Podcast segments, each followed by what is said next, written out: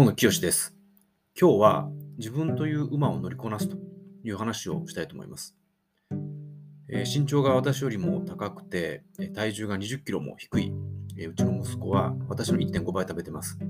ですが太りません。代謝が圧倒的に違うんだと思います。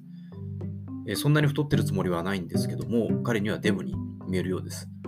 えー、太っても見た目的にも健康的にも何一ついいことないのに、なぜそんなに太るのと、なぜ痩せようとしないのと、まあ、そんな風に詰められます。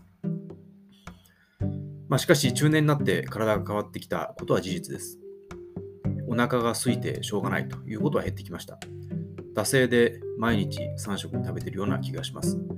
この年になるとそんなに食べる必要はないんですね。夕食の炭水化物を減らすというところからやっています。夜眠れない、朝起きれないということもなくなってきました。朝起きるのが毎日自殺しようと思うほど辛かったのに、今はろくじはんとかにパチッと目が覚めます。これは好ましい変化だなというふうに思っています。お酒をやめてろっかげつ経過しました。会食も始めてますが、最初から最後までノンアルコールビールでいってます。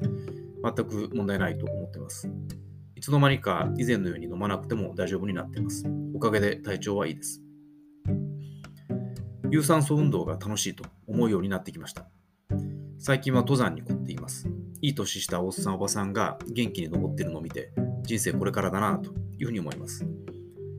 俊明になるのを目指すのではなく、自分という馬を乗りこなす名騎手になるというのが中年の賢い生き方だというふうに思います。えー、今日は以上です。